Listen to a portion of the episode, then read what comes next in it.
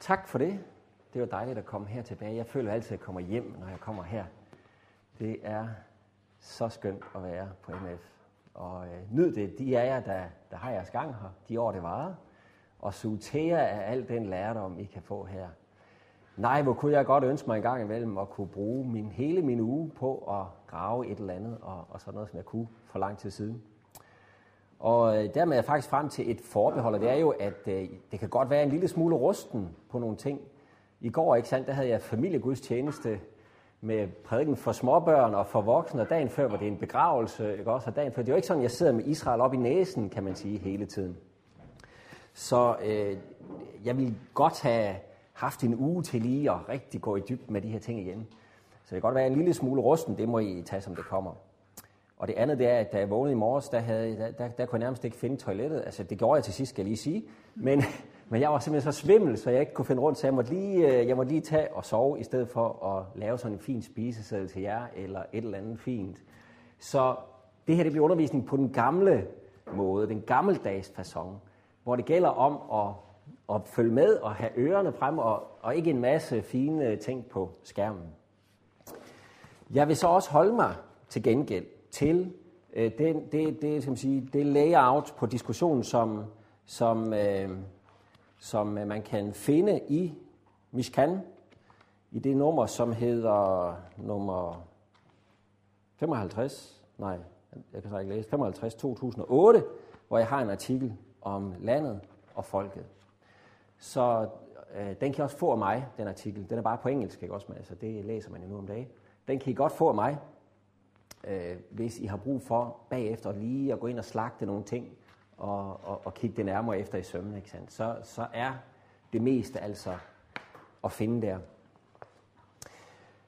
Øh, det er jo et øh, sårbart spørgsmål, det her med, med Israel og landløfterne. Øh, og det er det på rigtig mange måder. Øh, det er et sårbart spørgsmål for os, som, som gerne vil være bibeltro. Som øh, mener, at vi at Bibelen det er øh, Guds ord, og det er autoritet også for os. Og vi øh, tror både på det, der står i det gamle testamente, og det, der står i det nye testamente. Og så går der bare sådan et skæld ned igennem flokken af mennesker, der tror på Bibelen. Lige præcis på det her punkt. Altså, vi siger, at vi har det samme bibelsyn, det samme udgangspunkt, og så er vi drøn uenige om, hvad vi skal mene om landet og Israel og løfterne og de der ting. Og det er faktisk ikke et øh, spørgsmål, som sådan øh, hører til spørgsmål, om man må ryge eller ikke må ryge, eller om man må drikke vin eller ikke drikke vin, eller den slags. Det er et spørgsmål, der går meget mere centralt ind i øh, vores tro. Og det syn, vi har, får på et eller andet niveau nogle konsekvenser. Og derfor er det, derfor er det sårbart, og det, det er noget, der gør ondt, at man står sammen med nogen, ikke også, på troens område, og så lige det her spørgsmål, der er vi jo enige. Nu har jeg jo så boet i Israel i 10 år, øh, og det kan godt være, at man her hjemme i Danmark kan have et akademisk forhold til det, ikke sandt? Men når man er dernede, så mærker man simpelthen på sin krop, at det her det får konsekvenser. Og det er også dernede, man finder så nogle af de mest ekstreme synspunkter samlet, ikke sandt, øh, på det her område. Og, øh, og derfor kan man ikke lade være med at arbejde med det. Øh, som, som, øh, som missionær, som jeg jo var, kunne man ikke lade være med at arbejde med det fordi det dukker op hele tiden. Og jeg håber, at I også vil kunne se øh, nogle af de ting, jeg har set i hvert fald. Øh, det kan være, at I er enige eller uenige, men at I alligevel ser nogle af de perspektiver øh, trukket op i dag, sådan at I kan forholde jer til dem. Øh, det, som, øh, det, at vi kan være, have så forskellige syn på, på så vigtigt et spørgsmål i skrift, om Israel og landet og folket. Øh, det rejser jo spørgsmålet om, jamen, øh, hvor, hvor, hvor er det, vi placerer vores platform? Og en af de ting, jeg har bemærket, øh, når jeg diskuterer Israels syn med andre mennesker, det er, at øh, øh, dem, som har et, et syn på Israel, hvor man siger, at landløfterne gælder stadigvæk, du kan, stadig, du kan se, at Israel er jo kommet tilbage. Ikke sandt? Meget ofte så starter man, man tager et udgangspunkt som er i, placeret i erfaringen. Det vil sige, man går ud fra facts, der er etableret, øh, de følelser, man allerede har investeret øh, Nogle er kommet til tro. Jeg kender mennesker, der er kommet til tro på Jesus, fordi Israel blev etableret, ikke også? Der er nogle af mine venner i Israel, ikke, som, som kom ned og så landet, så Israel, og så læste de gamle testamente og sagde, jamen det må være sandt. Hvad gør man så? Ikke sandt? Hvordan, hvordan præger det ens forståelse af det, man læser i Bibelen? Ikke sant? Man går fra erfaringen. Og her skal vi være opmærksom på, øh, også i vores, med vores egne fordomme, kan man sige, at man kan få Bibelen til at sige stort set hvad som helst, også om det her emne, alt efter hvor man tager sit udgangspunkt. Og jeg fik lige den her ind ad døren den, den anden dag, det nyeste nummer af Mishkan. Og jeg synes, det her issue her, det er et rigtig godt eksempel på, hvad udgangspunktet gør ved stoffet. Her rejser man først spørgsmålet, er Israel legitimt eller ej? Her, her, altså staten Israel, her er vi allerede på sårbar grund, ikke også? Fordi hvis spørgsmålet er, om Israel skal smides i havet, eller det skal, det skal bevares, ikke sandt, i dag. Hvis det er det spørgsmål, som, som altså, øh, vi tager udgangspunkt i, og vi så skal til at spørge, hvad Bibelen siger, så bliver det jo meget sårbart og følsomt. Det kan nok, så er det et politisk spørgsmål pludselig ikke. Det er det spørgsmål, man rejser. Det næste spørgsmål om Israels legitimitet, det næste, man tager op, det næste udgangspunkt, man har, kan I gætte, hvad det er? Vi skal finde ud af, det bibelske, teologiske svar på, har Israel legitimitet? Hvad er det næste spørgsmål, man tager op? Hvad? Hvordan forstår profetierne? Nej. Nej, okay. Holocaust. Holocaust. Ikke? Kan I se det? Kan I se, hvad, hvad, hvad man gør? Man tager udgangspunkt i, i de helt store følelser, vi sidder tilbage med. Ikke også? Og så prøver man at tage en teologisk vinkel på det. Og så går man altså tilbage, og så bliver der noget om, øh, nogle artikler om øh, øh, det, som hedder øh, replacement theology, erstatningsteologi, ikke sandt? Øh, og så prøver man at vise, at alt det her, det hænger sammen på en eller anden måde, ikke også? Men man starter altså fra udgangspunktet, det er øh, holocaust, øh, som er så ondt og så utroligt, at det på en eller anden måde har en, må have en teologisk forklaring. Og at staten Israel blev etableret i kølvandet på holocaust, hvilket så også er så stort, at det må have en, en bibelsk forklaring, hvilket så legitimerer en forståelse af landløfterne, ikke sandt, som knytter til ved staten Israel. Kan I se pointen?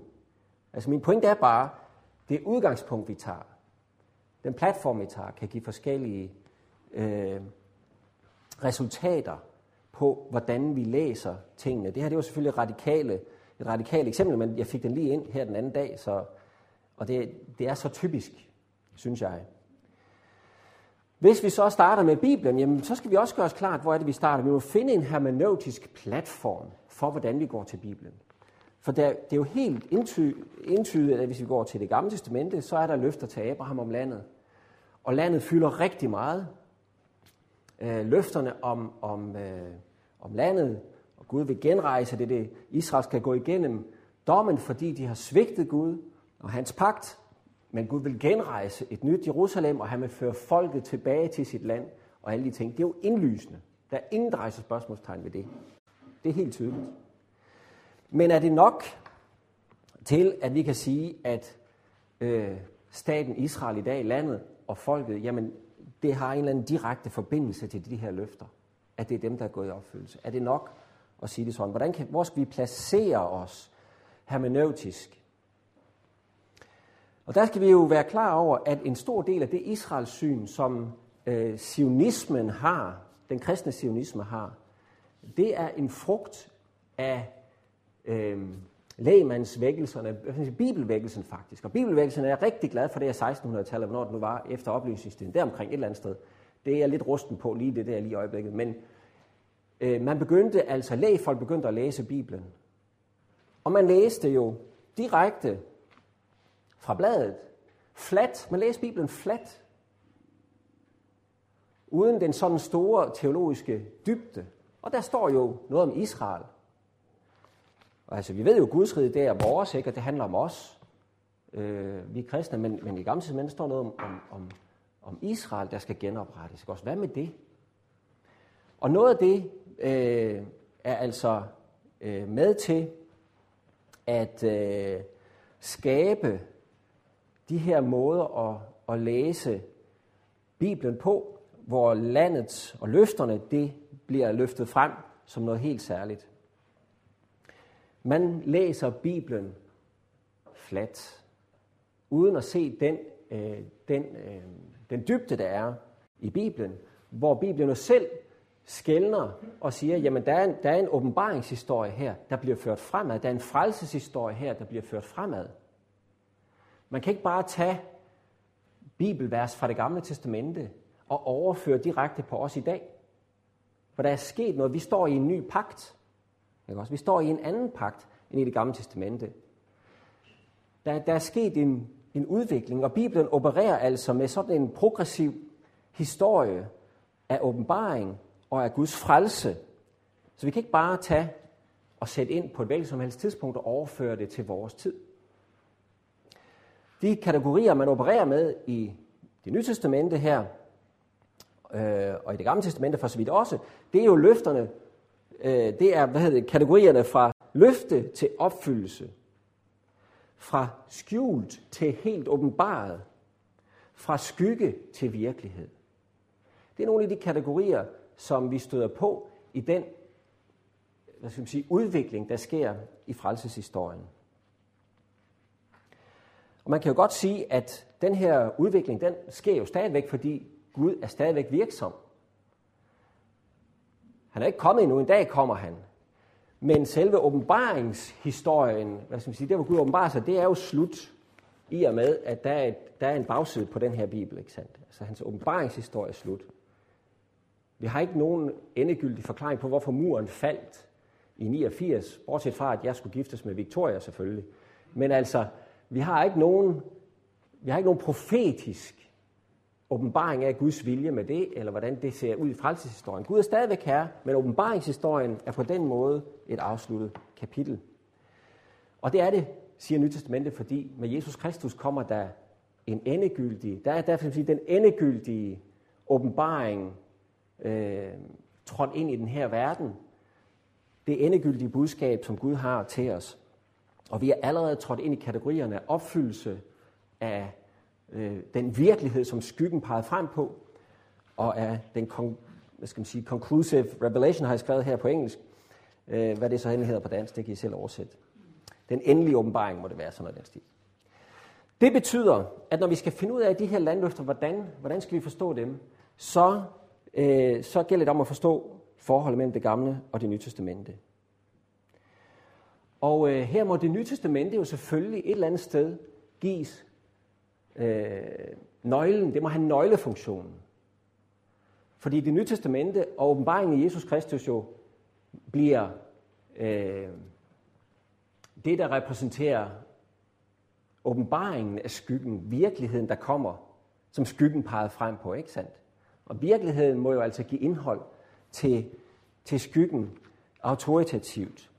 Den tolkning, som Nytestamentet lægger ind over det gamle testamente, må vi først og fremmest tage øh, base i. Nu er det selvfølgelig sådan, at det nye testamente bekræfter det gamle testamentes autoritet helt ned til det sidste jota. Det sidste, den sidste tødel, som der står på dansk. Men det gør det i, på en dynamisk måde. Ligesom opfyldelse, det øh, på dynamisk måde bekræfter løftet, og skyggen på en dynamisk måde, eller virkeligheden på en dynamisk måde, bekræfter skyggen. Men alligevel er noget mere end skyggen. Er noget mere end løftet. Sådan er det altså også med det nye testamente. Det betyder, at Jesus han ikke bare er sådan et skridt på vejen til løfter, der skal opfyldes. Det er ikke sådan bare, at gamle testamentet har en masse løfter, sådan en kasse af løfter, og så kommer Jesus, han er et af de løfter, der så bliver opfyldt. Og så er der, der er en kasse af masser andre løfter, der sidenhen bliver opfyldt. Det er ikke det, der er tale om. Der er tale om, at med Jesus kommer der noget nyt og endeligt. Der kommer en, en åbenbaring, som på endelig måde sætter den gamle fremadskuende løfterne, sætter dem på plads på deres rigtige hylde. Og det er noget af det, vi får fat i, når vi for eksempel kigger på Hebræerbrevet. Gud på mange måder har talt i fortiden til faderne gennem profeterne. men nu ved dagens ende har han talt til os gennem sin søn. Og Hebræerbrevets forfatter går ind og siger, hvor meget større det er, at han har talt ved sin søn. Ikke sandt? Så han kalder ham søn, ikke engang englene får den titel osv. Og, og han sætter ham op over for Moses øh, lidt senere der i Hebræerbrevet. Nu har han talt ved sin søn, ikke? og så meget desto mere er det det, vi har i Jesus Kristus. Og i 1. Peters brev, kapitel 1, vers 10, det var den frelse, profeterne grænskede efter og grundede over, når de profeterede om den noget, som I skulle få. De, de ville nemlig finde ud af, hvordan var det den tid, ikke også? Hvordan, hvornår ville den komme, og hvordan ville den være den tid, som Kristi ånd i dem pegede på, når de forud vidnede om Kristi ledelse og den herlighed, der skulle følge. De så ikke det fulde billede i det gamle testamente. De ville gerne have haft det, men nu har vi det fulde billede, for nu er Kristus kommet. Vi har fået åbenbart det, som de grundet på. Kan I fornemme det, det jeg snakker om her? Er I med? Og derfor øh, bliver vi heller ikke overrasket, når vi i Efeserbrevet hører om det mysterium, en hemmelighed, som ikke er blevet åbenbaret forud. Der taler Paulus i kapitel 3 om øh, hemmel, Kristus hemmeligheden, siger han. I tidligere slægtled blev den ikke gjort kendt for menneskenes børn, sådan som nu er blevet åbenbaret for hans hellige apostle og profeter ved ånden. At hedninger er medarvinger og medindlemmede i lægemet. Og han taler lidt længere nede i vers 9 om den frelsesplan med den hemmelighed, som fra evighed af lå skjult i Gud, alle ting skaber. Så det er den hemmelighed, der er altså en hemmelighed, som i det gamle testamente ikke er klart åbenbaret, men den bliver åbenbaret i og med Jesus Kristus. Og han har åbenbaret det videre til sine apostle. Den kommer vi til at høre mere om, den hemmelighed. Det betyder, at man kan altså ikke lave sådan en bypass-operation på Bibelen, hvor løfter, som står i det gamle testamente, de ligesom bliver hævet ud, og så går vi lige udenom det nye testamentes øh, vurdering af dem, og placering af dem, og så fører vi dem over på vores dag i dag. Sådan en bypass-operation har vi ikke mandat til at lave. Vi er nødt til at se på det gamle testamentets løfter gennem det filter, som Nye Testamente giver os. Det er i hvert fald det, der gør en kristen, øh, hvad, hvad vi gør, øh, giver os et kristens svar på, hvordan vi skal se øh, på løfterne i det gamle testamente. Vi kan ikke bare tage det nye testamente som sådan en slags mishnah, en slags kommentar til de gamle testamentlige løfter. Det nye testamente gør noget meget mere ved dem. Den giver en autoritativ tolkning af dem. Det betyder, at vi er nødt til at finde vores hermeneutiske nøgle i Jesus Kristus. Og det er også det, Jesus siger til jøderne, til farisæerne øh, i øh, Johannes evangeliet, kapitel 5. Der siger han, at I grænsker skrifterne, fordi I mener, at I evigt liv i dem, og netop de vidner om mig. Det er centrum, det er cirklen, det er nøglen. Vi skal have fat i Kristus, vi skal forstå, hvem han er, for at vi skal kunne forstå, hvordan alt det andet, det hænger sammen.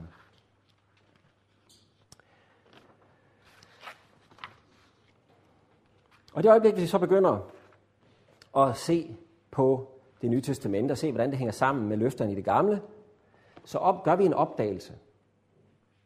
Med det samme, vi, vi prøver at kigge på det her med landet, og det er, at landet i det nye testamente, det er ikke sådan, øh, det med løfterne og, og, og landet, det er ikke bare sådan en lille parentes, noget de sådan en gang imellem, så kommer det lige ind, at det rører de også lidt ved. Det er faktisk et hovedtema i det nye testamente. Løfterne om landet er et hovedtema i det nye testamente. Og det må det også være, når man tænker på, at øh, det forjættede land, og det folk, det er forjættet til, det er et hovedemne i det gamle testamente. Det kan ikke bare være en parentes i det nye testamente, selvfølgelig kan det ikke det. Fordi det er jo selve emnet i det gamle testamente, løftet om landet og løftet til folket. Det kan man ikke bare gøre til en parentes i det nye testamente, uden at man har, man har ødelagt øh, det, som det gamle testamente handler om. Landet og det emne, som landet og, og, og folket det handler om, det er helt inde i centrum af evangeliet. Selve ordet evangelium er jo hentet fra, og en reference til, Esajas øh, trøstebog, kapitel 40-66 i Esajas bog, ikke sandt? Det er jo evangeliet til, øh, til jøderne, til Juda, om at Gud ikke har forladt folket, og igennem dommen vil han genrejse Jerusalem. Det er der evang- ordet evangelium er taget fra, Markus kapitel 1, ikke sandt? Det handler om løftet om frelse og genrejsning til Juda. Det Markus refererer til, når han bruger ordet evangelium, det handler om genrejsning af Jerusalem. Det handler om løfterne til Juda. Det er i centrum fra starten af i Markus evangeliet kapitel 1. Selve ideen om den nye pagt, som vi jo er, som der er refereret til direkte i Nyt Testamentet, øh, i nadverberetningen i Lukas for eksempel, og selvfølgelig Hebræerbrevet kapitel 8, og flere andre steder i Hebræerbrevet, det forholder sig jo til Jeremias kapitel 30 til 31, hvor Gud snakker om, at han vil etablere en ny pagt. Hvem vil han etablere den for? Er der nogen, der vil svare på det? For Israel og Juda. Den nye pagt er en pagt for Israel og Juda. Selve ideen om en ny pagt relaterer altså til det gamle testamentes løfte om, hvordan øh, Israel og Juda skal få en ny pagt, som er baseret på søndernes forladelse, og som sikrer dem, at de vil vende tilbage til det land, de er blevet lovet. Det er det, den nye pagt handler om. Den nye pagt handler om, at de skal komme tilbage til landet. Israel og Juda. En ny pagt baseret på søndernes forladelse.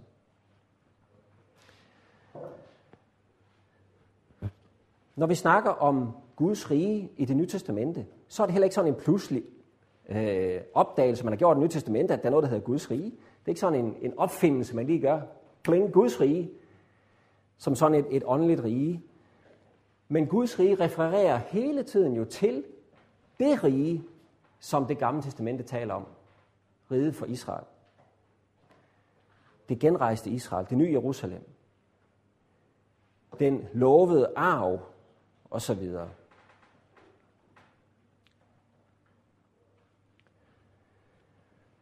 Det er det, der var lovet Israel, man forholder sig til, når man snakker om Guds rige.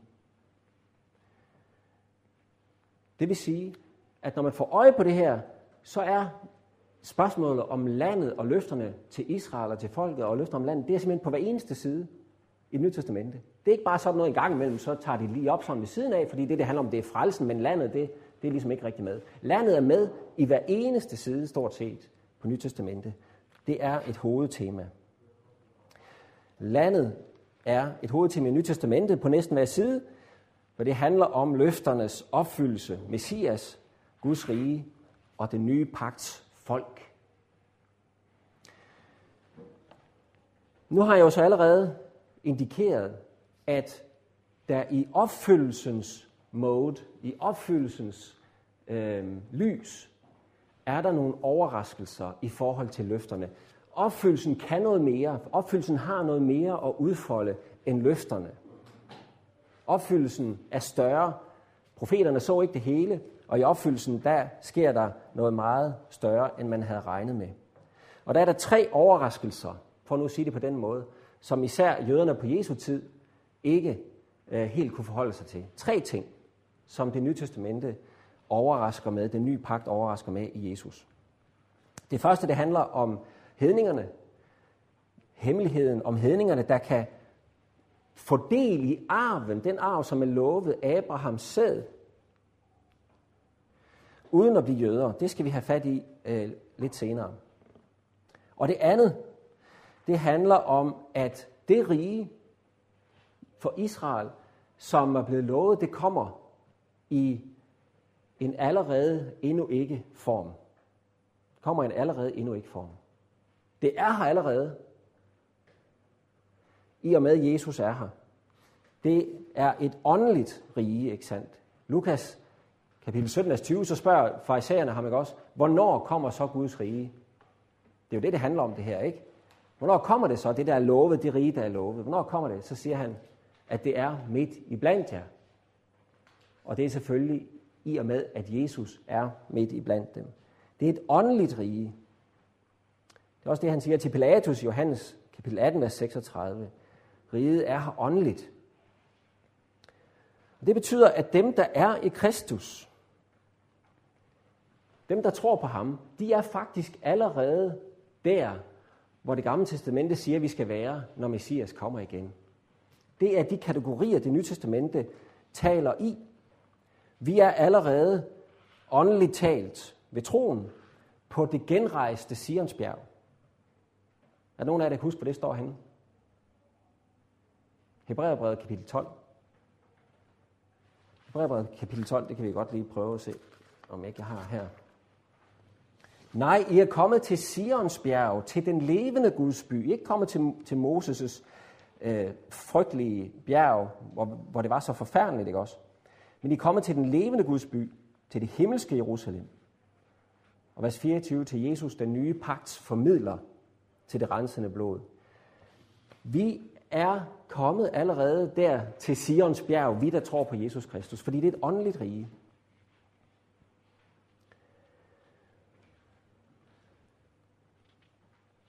Vi er allerede i det nye Jerusalem.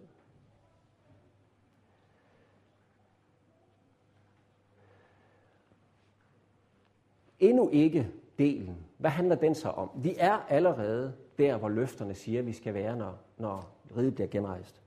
Hvad så med allerede, eller med endnu ikke delen? Hvor er den henne? Den relaterer det nye testamente entydigt og klart til Jesu anden komme, Kristi andet komme, hvor han skal etablere sit rige helt og fuldt. Og her kommer den tredje overraskelse ind i forhold til det gamle testamente, i hvert fald i forhold til den måde, man så det på Jesu tid. Og det er nemlig, at det genrejste Israel, det nye Jerusalem, den lovede arv, det handler i dens endelige opfyldelse ikke bare om et stykke jord i Mellemøsten, men det handler om hele verden genrejst. Det er himmel og jord, der skal genrejses, genfødes på ny. Det er paradis, der skal, øh, der skal genrejses. Det har vi jo selvfølgelig masser af steder i nye testamente. I kender alle stederne. Romerne 8, 19-20, 22. 2. Peters brev 3, og åbenbaring kapitel 2, vers 7, 21, vers 6. Og derfor får vi også at vide i Hebræerbrevet kapitel 11, at det var slet ikke det var slet ikke det fysiske Israel, Abraham han ventede på. Det var ikke det fysiske Israel, han ventede på.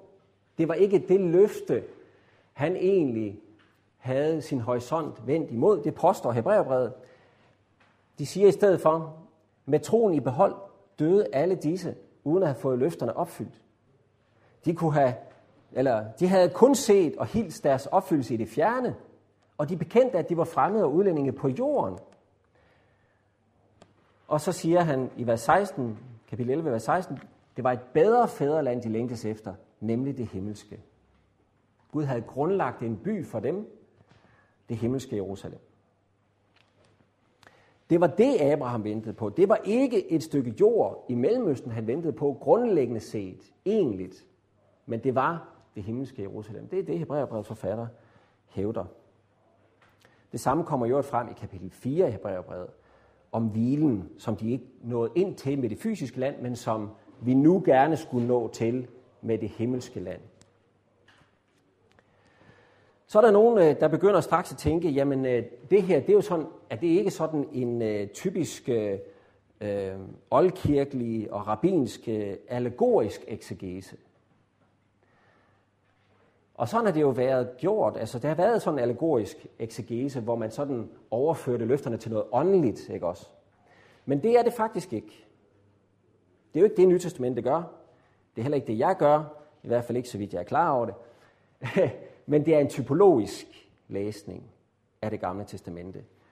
Og det er jo den, vi finder i Kolossenserne 2.17, Hebræerbrevet 8.5 osv. Øh, især Hebræerbrevet har den her øh, karakter, ikke? at det er skyggen, det er billedet af templet, ikke sandt? men det virkelige tempel, det er Jesus Kristus osv. Det betyder, når man snakker typologi, jamen de historiske, alle de historiske begivenheder her, og, og, og det som Gamle Testamentet det, det siger, står, det er ikke bare billeder, det var noget, der var virkeligt og havde betydning. Også for dem, der dengang ventede på løfterne, opfyldelsen af løfterne. Men samtidig så var de altså skygger af en virkelighed, der kommer i og med Jesus Kristus. Og netop fordi de var det, havde de selv del i den virkelighed, der kom med Jesus Kristus. Typologi er altså ikke allegori, det er en helt anden kategori. Og det er lidt vigtigt, fordi hvis vi så kigger på det gamle testamente, hvis det her det nu kun var sådan, at Jesus kom og sagde, at det gamle testamente, det, men, det betyder egentlig noget helt andet, end der står. Altså det betyder, at landet, det er egentlig ikke, det er egentlig ikke et stykke jord i Mellemøsten. Det er ikke øh, Hananels tårn, som der står i Jeremias kapitel 31. Det er ikke det, det handler om. Det handler om det nye Jerusalem. Hvis det kun var sådan, det var, og det gamle testamente slet ikke havde det her udblik, så var vi jo på den. Ikke også? Så ville det være, en, en, en, så ville det være et overgreb på det gamle testamente på en eller anden måde. Men det gamle testamente har jo hele vejen igennem selv den der fremadrettethed, at der skal komme noget, som overgår det, som, øh, øh, som er de fysiske, øh, de fysiske rammer. Moses for eksempel, ikke? Der får vi at vide, at der skal komme en, som er, er større end Moses, og ham skal vi lytte til. Øh, han vil være, den, altså den kommende frelse vil være en ny Moses. Han vil også være en ny David. Det dukker op rigtig mange steder. Esajas 9, Jeremias 30, vers 9, Ezekiel 34 og Ezekiel 37, Hoseas 3, 5, ikke? der har vi David. Der, David skal komme og være hersker, men han skal være det på en helt klar, på en måde, der overgår den David, der var. David bliver en type. Det gamle testament har selv det her typologiske udblik til fremtiden. Øhm, i salme 110, der har vi jo øh, det, som Nytestamentet bruger igen og igen, at Herren sagde til min herre, og her bliver altså den kommende Davids konge større end David selv, og skal være konge og præst oven i købet på Melchisedeks vis. Sådan ser man også i øh, det gamle testamente frem til en forløsning, en frelse, der skal være en gentagelse af det gamle Exodus, men helt klart overgå det Exodus, som var øh, det, der etablerede øh, Israels folk som Guds folk. Esajas 11, 16, Ezekiel 20, 30 og andre steder finder man det her perspektiv. Templet, der skal komme, når Gud genrejser sit folk, vil også blive noget helt andet og større end det tempel, som Salomo byggede. Gud selv vil nemlig komme og bo hos sit folk. Og han vil lade sin ånd bo i deres hjerter. Altså at deres hjerter skal være templer. Ikke sandt? Templet bliver en typologi på en fremtid, hvor Gud rykker helt ind i det allerhelligste. Det allerhelligste rykker ind i os, så at sige. Så det gamle testamente har selv den her måde at, at se fremtiden på. Den er selv åben for at blive koblet på den typologiske tolkning, vi finder i det nye testamente. For nu at sige det på den måde. Selv når vi snakker om landet, så er den typologiske forståelse af landet heller ikke fremmed for det gamle testamente. Det er ikke sådan, at det gamle testamente kun taler om, at Israel skal få landet, og det er så det. Og så er der nogle andre løfter, der handler om noget andet med himmel og jord og den slags. Sådan er det jo ikke. Men når man i det gamle testamente snakker om landet, så dukker der en anden horisont op, der åbner sig en anden horisont. Selve hele, hele projektet med landet, med Abraham, der skal have et land, skal jo ses på baggrund af, at vi har tabt noget land i Bibelens allerførste kapitler, nemlig paradis. Vi mistede paradis. Og hele Guds frelsesplan med frem mod at genrejse paradis, det, kan også, det starter med landet som tema. Abraham skal have for et løfte om et land. Og derfor overrasker det os jo så heller ikke, at når vi ser Abrahams udvælgelse, så er det ikke en udvælgelse imod de andre folkeslag. Det er en udvælgelse for de andre folkeslag. Udvælgelsen af Abraham sker ikke sådan til de andre folkeslags forbandelse. Altså ligesom da jeg skulle vælge, om jeg ville giftes med Vikalej, jamen så måtte jeg jo vælge alle andre øh, skønne kvinder fra. Der var kun én, ikke sandt? Det er jo en, en anden form for udvalgelse. Det er jo ikke sådan, Gud udvalgte Abraham. Til alle de andres, hvad skal man sige, afvisning. Nu, nu er de slet ikke med i horisonten mere. Det var ikke sådan, det var. Det skulle ske til de andre folkeslags velsignelse. Den ene er udvalgt for de mange. Den ene er udvalgt for de mange. Det er det, der er perspektivet. Hedninge, folkene er også inde i perspektivet. Det er ikke kun Israels folk.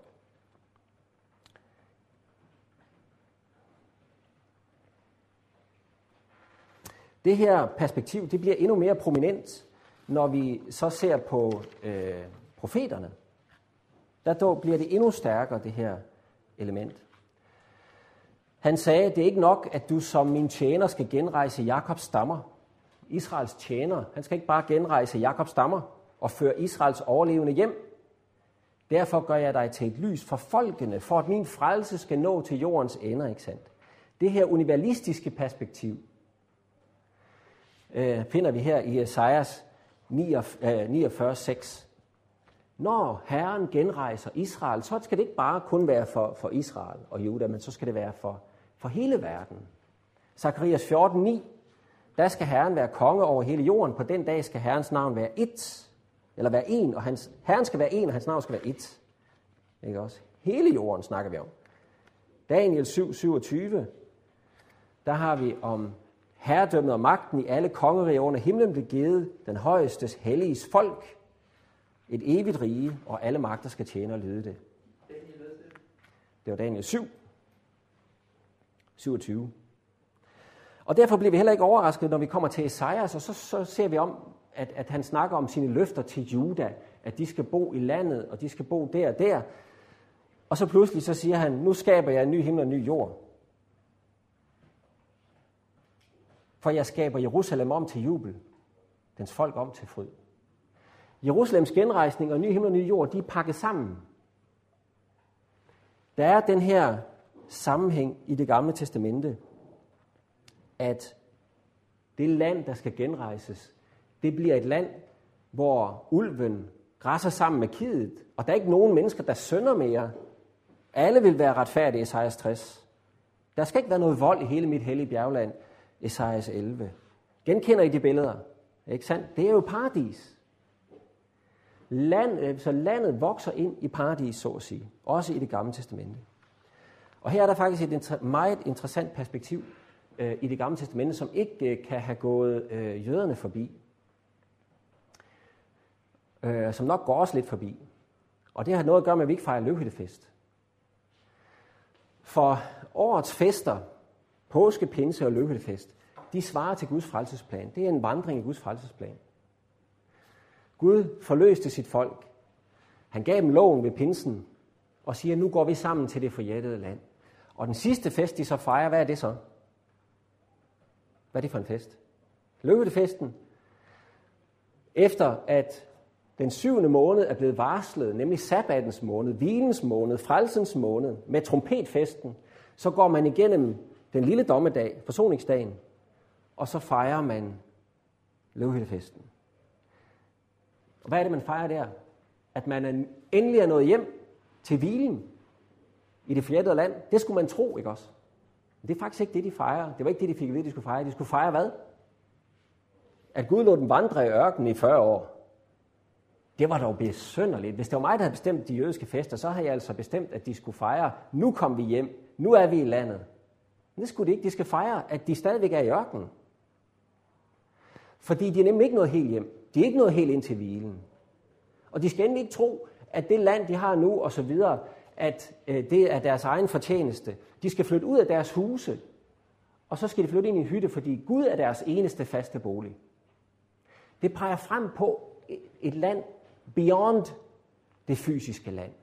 Det var ikke endestationen, det at få det fysiske land. Det er ikke endestationen. Endestationen er et andet sted. Og derfor bliver løvhyttefesten også et billede på endetidens genrejste Israel. Det er en ny himmel og ny jord, så at sige, i det gamle testamente. Ezekiel kapitel, nej, Esajas kapitel 4 for eksempel har helt tydeligt øh, løvhyttefesten som udgangspunkt for de billeder, der, der, der udvikles. Det samme i Zakarias 14.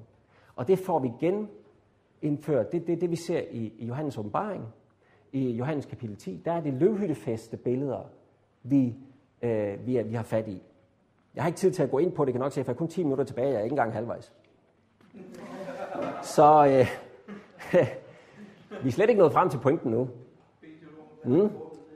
Vi skal igennem de 40 år i ørkenen, før vi når frem til det hellige land. Det kan lige så godt vende jer til.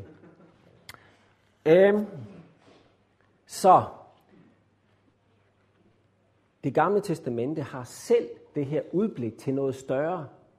Det er selv åben for den her fortolkning, som det nye testamente kommer med. Det er ekstremt vigtigt, fordi det betyder, at de passer sammen. Ikke også? Der er kompatibilitet. Det kender I godt, jer der har computer, ikke sandt? Altså, det er ikke noget at stikke et gammelt floppy disk ind i, en, i et CD-drev, vel? Det går bare ikke. Men de passer sammen, det gamle og nye testamente, på, på det her felt. Så er det, at jeg egentlig her på det her tidspunkt godt kunne bruge lidt mere tid, fordi nu skulle vi jo så sådan set gå ind i det, der er rigtig spændende. Og øh, vi må lige se, hvor langt det holder. Fordi det, jeg har sagt før, det er, at i det nye testamente, der er det Kristus, vi skal have fat i som nøglen til at forstå, hvordan øh, det her med løfterne hænger sammen. Og det vil jeg gerne uddybe lidt mere.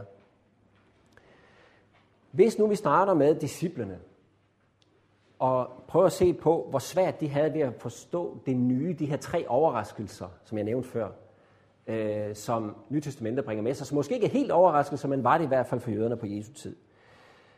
Øh, det med, at hedningerne kunne få lov at være med, ikke også? Øh, det med, at der er et allerede endnu ikke i Guds rige, og at riget for Israel, det i virkeligheden rummer noget meget større, nemlig Guds rige for alle, der tror på Kristus.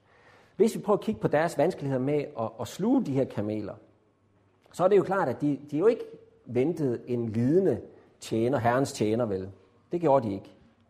Og det er først efter Jesu opstandelse fra de døde, at de begynder at forstå, hvad korset det går ud på, og hvordan den nye pagt er blevet etableret ved hans blod. Så langt, så godt. Men vi forstår jo stadigvæk på dem, at øh, de, de, de kunne stadigvæk se, at den her nye pagt er jo stadigvæk for Israel og Juda. Og det var meget svært for dem at forstå, at hedningerne skulle få lov til at komme med sådan, uden at blive jøder. Når det nu er en pagt, der er for Israel og Juda, hvordan kan hedningerne så få lov at komme med, hvis ikke de bliver jøder?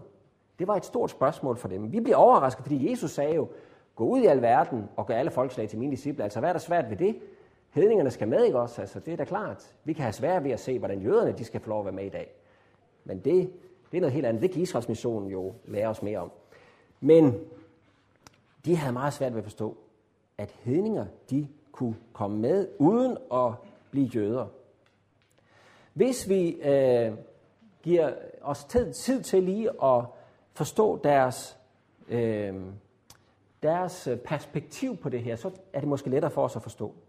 For den generelle forventning var jo dengang, baseret på det gamle testamentets profetier, at, at altså det billede, der var tegnet der, først så skal Israel genrejses, og når det er sket, så skal evangeliet nå ud til alle hedningerne. Altså de har ikke noget problem med, at evangeliet skal nå ud til alle hedninger, men, men Israel skal jo lige først genrejses, og så skal, så skal de samles ind, ikke også? Vi har det jo i Esajas øh, kapitel 2, ikke også? En gang skal det ske, at Herrens tempelbjerg står urokkeligt højt over bjergene, og alle folkeslag skal strømme dertil. og de skal komme op, og så skal de få belæring, og de, han skal lære os sine veje osv. For belæring udgår fra Sion. Og derfor så har man altså den forventning, ikke? Jamen altså først staten Israel genrejst, og så mission til hedninger. Det er det første, den første præmis, som, som forvirrede dem lidt, de her disciple, fordi hvor er lige ride for Israel? Og det andet, det er, at jamen, selvfølgelig så skal man da blive jøde først. Det, det, det, det, det er da klart, at man skal blive jøde. Man skal da omskæres for at komme ind i pakten for Israel og Juda. Ellers er man jo ikke med i Israel og Juda. Ellers så nedbryder Gud jo skæld mellem jøder og hedninger. Mellem rent og urent. Det går altså ikke. Så er det hele jo blandet fuldstændig sammen. Alt det, vi har skulle skille ad igennem årtusinder, næsten, og hundreder i hvert fald. Det går jo ikke. Det var, deres, det var det, der var i deres hoved. Og hvis nu så prøver at gå til Apostlenes Gerninger kapitel 1, så er det lige præcis det, de spørger om. Det er lige præcis det, de spørger om. Nu er Jesus opstået fra de døde, og de har fået lidt fat i, hvad det hele det går ud på. Han har snakket med dem i 40 dage om Guds rige. Og så er det, de spørger ham, Herre, er det så nu, du vil genoprette riget for Israel? Nu må det jo så komme, fordi nu snak, du snakker jo om øh, riget for Israel og, og Guds rige. Er det nu, det så kommer? Og så får de et svar, som for os lyder lidt som goddag mand økseskaft. Han siger, det er ikke jeres sag at kende tider og timer, som Herren har fastsat egen magt, men I skal få kraft, når Helligånden kommer over jer. I skal være mine vidner både i Jerusalem og hele Judæa og Samaria og lige til jordens ende. Hvordan hænger det sammen? Hvordan, det, der, altså, det er jo ligesom, det er to fuldstændig, det går bare forbi hinanden, men det gør det altså ikke. Det hænger meget nøje sammen. For han siger, ja, der er måske noget, der venter. Og tiderne for det, hvornår det rige kommer, det, det kan I ikke få at vide. Men allerede nu skal I gå ud til hedningerne og forkynde evangeliet. Jamen, hvordan kan vi gøre det, hvis ikke riget det er etableret? Hvor er det rige, der er etableret? Det får vi svar på i kapitel 15 i Apostlenes Gerninger. Fordi det her spørgsmål kører hele tiden i baggrunden. Jamen altså, ride for Israel og, og, og hedningerne, de må da blive omskåret først.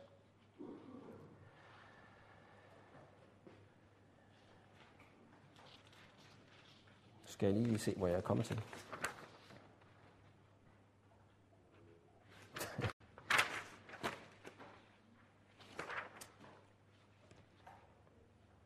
Det er ikke sådan, at man forlader sit manuskript. Der står det her, i, øh, altså i Apostel kapitel 15,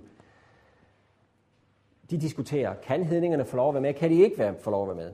Så tager Jakob ordet, og så siger han i vers øh, 14, Simeon har allerede fortalt, hvordan Gud allerede har sørget for at skaffe sig et folk af hedninger for sit navn. Og det stemmer overens med profeternes ord, sådan som der står skrevet hos Amos. Derefter vender jeg tilbage og genopbygger Davids faldende hytte. Jeg genopbygger det, der er revet ned, og genrejser den, så de øvrige mennesker kan søge Herren. Alle de folk, som mit navn er nævnet over, siger Herren. Derfor mener jeg ikke, at vi skal skabe vanskeligheder for de hedninger, der vender om til Gud osv. Det, der er interessant her, det er, hvad er præmissen for, at evangeliet kan gå til hedningerne? Hvad skal der være sket først? Davids faldende hytte skal være rejst. Ikke sandt? De spørger naturligt Jesus, du sender os ud til, i mission, Jesus, men er det så nu, du vil genrejse i riget for Israel? For det må jo ske først. Davids faldende hytte skal jo først rejses. Ellers så er der noget galt i forhold til profetierne. Hvor er det så, Jesus og apostlene vil sige, at Israels faldende hytte er genrejst? Hvis vi bliver ved Lukas, så kan vi jo gå tilbage og kigge på øh, Lukas øh, evangeliet, kapitel 24. Eller vi kunne egentlig godt have brugt tid på at se på hele Lukas, men det har vi ikke tid til. Men derfor der bliver spørgsmålet jo, efter at Jesus er død, kapitel 24, vers 21, så er der nogen, der siger, at vi havde håbet, at det var ham, der skulle forløse Israel. Og forløsning er faktisk et tema i hele Lukas evangeliet. Forløsning af Israel. Det starter jo med løfterne til Israel. Og nu har de set Israels forløsning, og profetinden Anna i templet osv. Nu kommer det, nu sker løfterne, nu skal fjenderne smides ud af landet. Sådan starter Lukas evangeliet. Og her der er det jo så, at de havde håbet, det var ham, der skulle forløse Israel. Men han er, han er død. Og ham, der går sammen med dem, som de ikke genkender, det er Jesus selv, og han siger så til dem, I uforstandige, så tungnemme til at tro på alt det, profeterne har talt. Skulle Kristus ikke lide dette og gå ind til sin herlighed? Og så tager han fat i Moses, profeterne, og udlag for dem, hvad der stod om ham i alle skrifterne. Det er en nøgle, det der handler om ham i alle de her skrifter.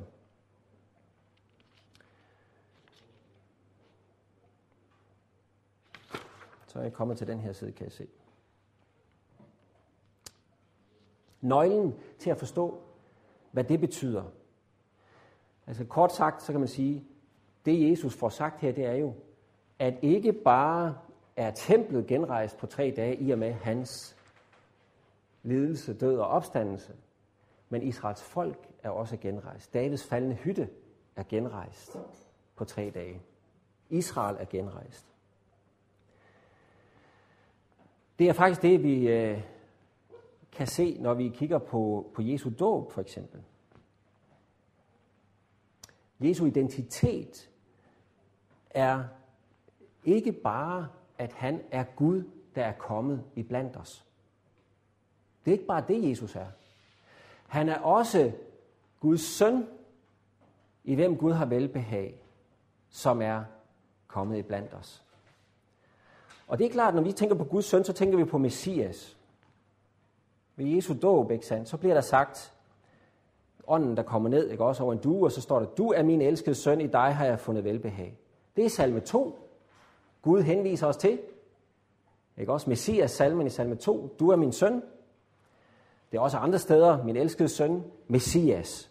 Det er dig, jeg har fundet velbehag i. Det her med velbehag, der er vi over i Esajas 42.1 om Herrens lidende tjener. De to ting kobles der. Messias er Herrens lidende tjener. Det er noget af det, vi sådan ligesom får med i baggrunden, når vi har læst det gamle testamente med. Men det er jo ikke kun de to skriftsteder om Messias og Herrens tjener. For hvem er den søn, som Gud har udvalgt i det gamle testamente? Hvem er Guds førstefødte i det gamle testamente? Øh, Israel. Lige præcis Israel. Israel er Guds førstefødte. Og hvem er Herrens tjener ifølge Esajas? Hvis vi går nogle andre steder hen hos Esajas, for eksempel kapitel 41. Du Israel, min tjener, Jakob, som jeg har udvalgt, ikke også? Min ven Abrahams efterkommere, dig hentede jeg fra jordens ender. Jeg sagde til dig, du er min tjener, jeg har udvalgt dig, og jeg forkaster dig ikke. Kan I høre? Det klinger også med. Og det er der ikke noget problematisk i. Der er nogen, der vil diskutere, om Israels tjener, øh, Herrens tjener, det er Israel, eller om det er Messias. Jamen, det er begge dele, og begge dele spiller med, for Messias hænger sammen med sit folk. Og det vil jeg prøve at uddybe de sidste fem minutter, jeg har. 10 minutter måske, jeg har. Og det, jeg havde jo en time, ikke? og så fik jeg jo kun 45 minutter lige pludselig. Øh, Jesus er Guds søn, han er Messias, men han er også repræsentanten for folket. Han, han bærer folket i sig. Og ligesom Israels folk, så gik han altså her igennem vandet, og så blev han ellers testet i ørkenen. I modsætning til Israels folk, så stod han prøven, da han blev testet i ørkenen. Israel, det er den vingård, Gud har plantet, men som ikke bare frugt, Esajas kapitel 5. Jesus er ikke bare en vingård, men han er det sande vintræ, som vil bære frugt. Det hænger sammen. Men det nye testamente tager den her identifikation mellem Messias og Israel et skridt videre. Det nye testamente siger, at Israel er egentlig kun udvalgt i og med Kristus. Det er den vej, det vender. Israel er udvalgt i og med Kristus. Han er det sande, den sande Abrahams sæd, som løfterne gælder. Løfterne er givet til Abrahams sæd, og det er Kristus. Og det er ikke noget, jeg står og finder på, det er noget, Paulus han siger i klartekst. Men hvad Abraham angår, Galaterne 3, 16, blev løfterne givet til ham og hans afkom. Det hedder ikke, og til dine afkom i flertal, men i ental, og til dit afkom, og det er Kristus. Løfterne blev givet til Kristus. Hvad jeg mener af det, et testamente osv. osv. Altså, vi behøver ikke at læse videre der. Det er Kristus, løfterne gælder. Han er den, som blev udvalgt, den ene, der blev udvalgt for de mange. Israels udvælgelse bliver med andre ord øh, skal man sige, snævret ind til én person. Det er i virkeligheden ham, de er udvalgt i. Og så bliver det udvidet fra ham til at gælde et nyt folk.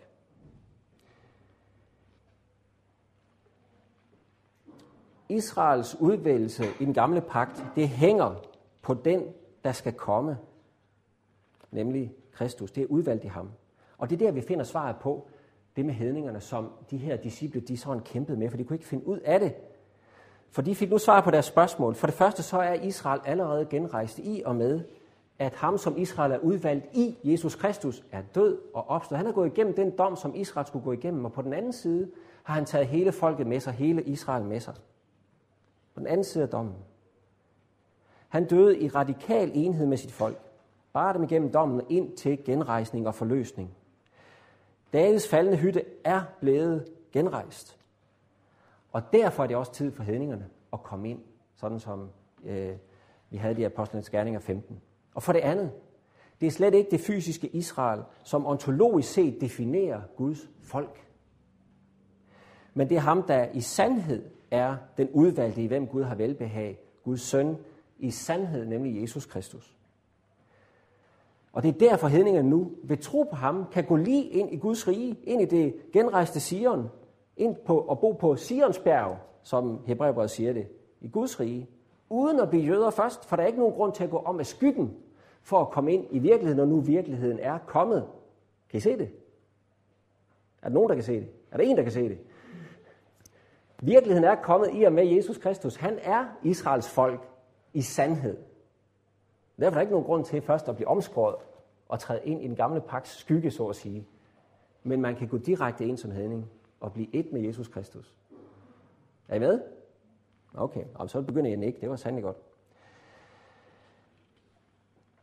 Det, at øh, vi ser det her på den måde, det betyder faktisk, at hedningefolkene må regnes med ind, altså dem, der tror på Jesus i hvert fald, må regnes med ind i løftet om landet til Abraham. Og det er præcis det, Paulus selv siger i Galaterbrevet kapitel 3. Han siger sådan her, For er I alle Guds børn ved troen i Kristus Jesus? I er alle Guds børn. Alle I, der er døbt til Kristus, har I klædt jer Kristus. Her kommer det ikke an på at være jøde eller græker, på at være træl eller fri, på at være mand og kvinde, for I er alle en i Kristus Jesus. Og hører I Kristus til, er I også Abrahams afkom, arvinger i kraft af Guds løfte. Vi er Abrahams afkom ved Kristus. Der kan vi ikke skælne. Fordi det, løftet gælder Kristus. Fordi løftet til Abraham gælder Kristus, så gælder det også os, der har taget imod Kristus og iklædt os ham ved dåben. Vi er arvinger. Vi står på lige fod i den sammenhæng med det gamle paksfolk.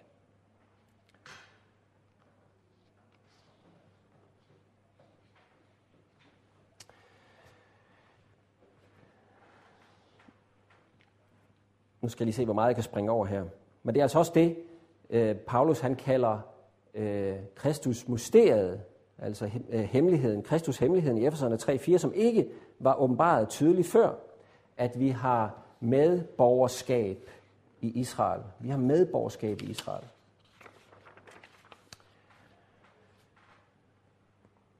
Og det betyder også det, som vi har i Efeserbrevet kapitel 2, at hele det gamle skæld i den gamle pagt mellem Guds folk på den ene side og hedninger på den anden side, det er brudt ned i og med Jesu død.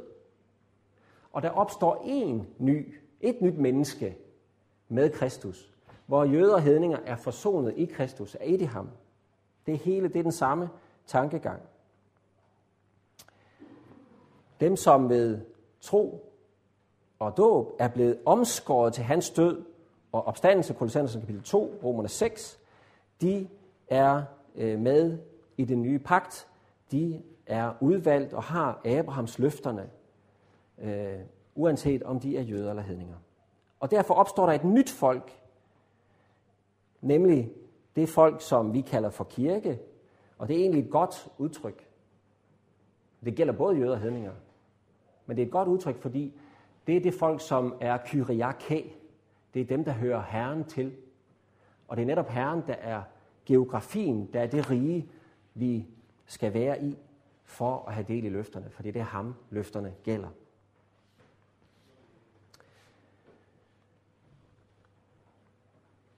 I ham har vi den forløsning, som vi venter på. Efeserne kapitel 1, vers 14. Den arv, som er Guds rige, den forløsning, vi venter på, den har vi allerede øh, i og med ham. For i ham har Guds løfte fået, alle Guds løfter fået et ja. Det vil sige, i ham, det er det sted, løfterne har fået deres ja. Ja, det er det, det betyder. Det er det, der giver indhold til det. Han er stedet for løfternes opfyldelse. Og nu skal jeg så holde min kæpst og bede øh, Peter om at tage ordet. Altså, jeg kunne jo godt sige meget mere endnu, men øh, jeg er sikker på, at det kommer frem her ved spørgsmålene. Og I har, øh, I har godt nok også øh, udholdt mange lidelser her på vej til det forjættede land. Så øh, det må være tid. Peter. Jamen igen, tusind tak indtil videre. I hvert fald øh, virkelig færdig med nu, er jeg sikker på, fordi at, øh, jeg er blevet undervist, men jeg har også, øh, jeg har også fået en øh, undervisning, som jeg synes, jeg måske kunne have gættet noget af det, men ikke hele vejen kunne hvis man har gættet, at det var den vinkel, den vej, jeg skulle gå. Jeg synes, det er fantastisk, at Jesus er fokus for hele snak her. Jeg, jeg havde troet, at vi skulle til at snakke om, om løfter og, og Israel som stat, og hvad skal vi, men jeg tror stadig, at spørgsmålet er, hvordan skal jeg forholde mig til Israel som stat.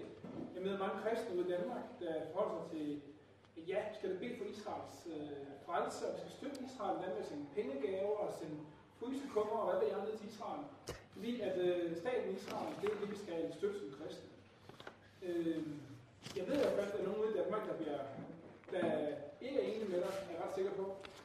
Jeg er sikker på, at der er nogen derude, som øh, vil sige, at det, der er en, øh, det er da virkelig en åndeliggørelse, du kommer med. Og øh, det kan vi da overhovedet ikke bruge til noget, fordi at øh, Israel er dernede, og det er jo Israel. Øh, jeg bare udfordrer jer her til at komme med nogle spørgsmål, som jeg ved, der er derude. Og øh, bare overveje et spørgsmål til Janne. Nu her han gerne øh, udlægge lidt mere. Skal I sige lidt mere, hvad I siger spørgsmål? Så øh, kom med spørgsmål til Janne. Nu. Hmm. Ja. Altså, jeg vil gerne spørge i forhold til det siger jo, at det fysiske Israel definerer ikke Israel længere, men det er ham, der gør det. Men det beklager jo allerede en hel del. Men hvad, hvordan forklarer den det så definerer det fysiske Israel som, altså den anden vej rundt, du ved, du forstår, jeg mener, den der siger, at Israel er et heldigt land, altså, ja, hvordan, hvordan, øh, hvordan forholder det sig i forhold til Jesus, og at, at det ikke er ham, der så opfylder, så godt, jeg. Jo, men for mig er det jo lige præcis et af, af problemerne med kristen sionisme. Ja. Det er, at det efter min mening, øh, uanset hvordan man vender og drejer det, så fører det til en kristologisk krise. Og det gør det, fordi øh, man vil fastholde, at der er et Guds folk, som, som ikke er defineret ved den nye pagt, men det er stadigvæk Guds folk. Det vil sige, at, at man, man, man simpelthen binder Guds folk titlen til noget etnisk og ikke til en pagt. Det kender det gamle testamente ikke til. Det gamle testamente, der er Guds folk defineret ved en pagt. Og der er den gamle pagt, som afløses af den nye pagt. Og om man er Guds folk eller ej, er afhængig af, om man er i en pagt med Gud. Øhm, og den pagt, som Gud stifter hele vejen igennem det gamle testamente, har Kristus som indhold. Påskelammet og blodet og offringerne og alt sådan noget, det er jo noget, der peger frem på Jesus Kristus og hans forsoning mellem Gud og mennesker. Altså, øh, og øh, nu glemte jeg, hvad jeg vil sige. I det nye testamente, der bliver det jo så klart, at Kristus er indholdet af de her løfter, også geografien for de her løfter. Hvis man så vil fastholde, at Israels folk har nogle særlige løfter, der kun gælder dem, så er vi ude nogle kategorier, som Bibelen ikke kender til. At, de, at for eksempel, at faderen skal have et særligt forhold til sit folk udenom synden. At man kan forkaste synden, men ikke forkaste faderen. Eller, altså, der, der, der, man ender i en kristologisk krise på en eller anden måde. Fordi man vil udenom Kristus og samtidig fastholde nogle løfter. Og den måde, det rent konkret sker på, det er, at man regner baglæns faktisk. Det er ikke, at man regner forlæns fra skriften, man regner baglæns. Øh, enten at man har sådan en, en flad læsning af Bibelen, hvor man bare læser, der står, at Israel skal have landet, så selvfølgelig skal de have det. Eller også man regner baglæns og siger, at øh, jamen altså, Israel blev jo etableret. Og Gud har jo bevaret Israels folk. Hvordan har han så gjort det? Det spørger man så om, messianske jøder for eksempel. Så siger det, hvordan har Gud bevaret Israel? Det har han gjort ved sin lov, ved at skille dem ud fra folkene. Og, og det vil sige, at loven bliver blåstemplet fra den gamle pagt. Den gamle pagts lov bliver blåstemplet. Og i det øjeblik, at man vil til at sige, at Israel skal tilbage til landet, og Gud skal opfylde sine løfter der, så vil den gamle pagt også komme med ind i bagagen. Øh, så snakker man om templets genrejsning, og man slap, hvad skal det bruges til? Der er jo offringer, og der er præster, og det skal reguleres. Og derfor finder vi faktisk også messianske jøder i dag, som siger, at den mundtlige lovgivning, den er gældende for en messiansk jøde. Vi står i den gamle pagt, og selv ikke bare Moseloven, men også den mundtlige lov gælder også, for vi kender ikke Moseloven uden gennem den øh, mundtlige lov. Og det er Israel, der er udvalgt, og det er Israels folk, og kun Israels folk, der kan bekræfte, om Jesus er Messias eller ej. Det, det her det er et direkte citat fra øh, Tvisadan, fra øh, den messianske bevægelse, som sætter spørgsmålstegn ved, om Jesus i det hele taget er Guds søn. Og det er altså regnet baglæns. Det er, det er en baglæns teologi, hvor man regner fra facts on the ground, og så prøver at forstå, hvad de så betyder. Men på den måde kan jeg godt se, hvilken betydning jøderne får, men på den måde, at du så øh, fortæller, at Jesus han er opfyldelsen af Israel og så videre, hvilken rolle får jøderne så i det lys? Altså fordi Ja. de er jo under den, altså den gamle lov gælder jo ikke mere, så Nej, hvad, det gør så nemlig jøderne? Jamen, øh, det er nemlig det, som øh, resten af mit papir her, det handler om. så, øh, nej, men jeg skal prøve at svare kort på det. Altså, det, det, det nye testamente beskæftiger sig jo med det spørgsmål. Og det gør det blandt andet i Romerne brevet kapitel 9, hvor der bliver sagt klart, at, at Israels folk er ikke forkastet. Det er jo ikke sådan, at jøderne bliver skåret af. Øh, det er en ny pagt for Israel og Juda. Løfterne, de tilhører Israel, siger Paulus. Men han modificerer det så med, at ikke alle øh, Israel, Israel, israelitter hører i sandhed til Israel. Og det er jo fordi, han, han jo så netop bringer, bringer det perspektiv ind, at for at høre til øh, i det sande Israel, så må man også følge Israels messias ikke? og tro på ham. Men de er ikke forkastet, de jødiske folk er ikke forkastet, og det er det, der er forskel mellem det, jeg tror på, øh, at det nye testamente siger, og så det, som klassisk erstatningsteologi står for. Fordi øh, det, som har reddet os som en mare op igennem kirkens historie, det er jo, at øh, det, som startede ud som en jødisk bevægelse, den rest, som Paulus snakker om, der kom til tro, ikke sandt, af Israels folk, han har ikke, det er ikke slået fejl, for der var en rest, der tog imod, siger han i Romerbrevet, ikke også?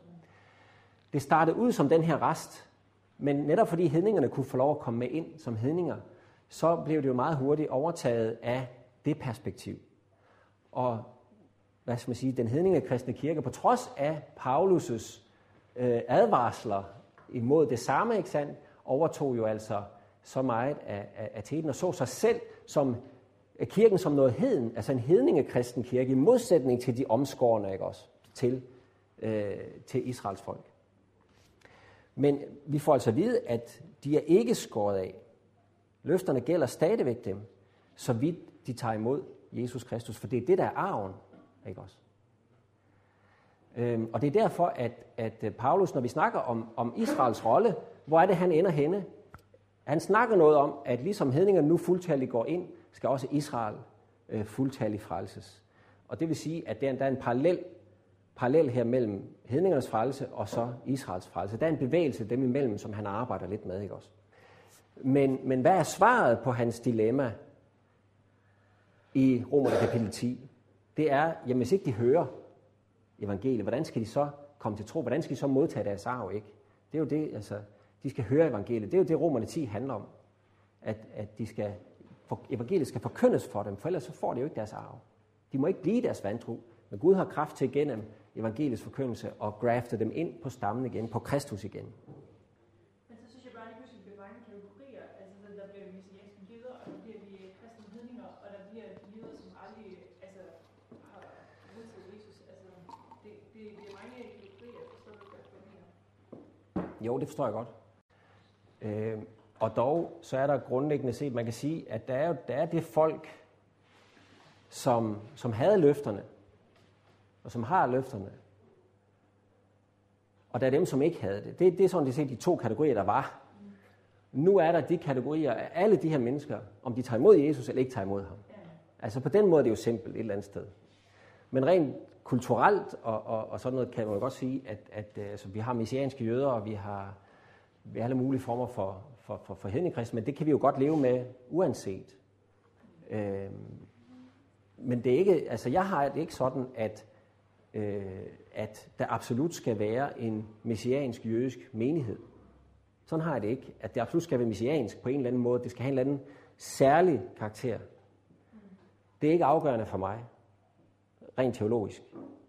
Men hvis du spørger sådan rent politisk, så mener jeg selvfølgelig, at Israel skal bevares, staten Israel skal. Jeg mener også, at messianske jøder er vigtige, og også at de beholder deres kulturelle identitet, lige så vel som vi også gerne skulle bevare vores, og afrikanske stammer, der kommer til tro, gerne skulle bevare deres.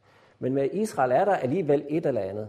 Der er alligevel en eller anden kategori, øh, hvor, hvor det på en måde bliver synligt, at der er to øh, at der er to folk, som bliver et. Der, der er to stammer, der bliver et, eller hvad man skal sige.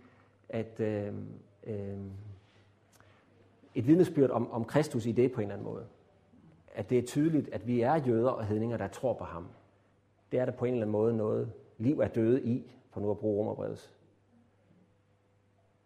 Men til romerbrevet opererer jo med, at der skal, at der skal ske noget andet og mere end det, at nu skaber Gud et nyt folk i Kristus, som består af nogle jøder og mange hedninger.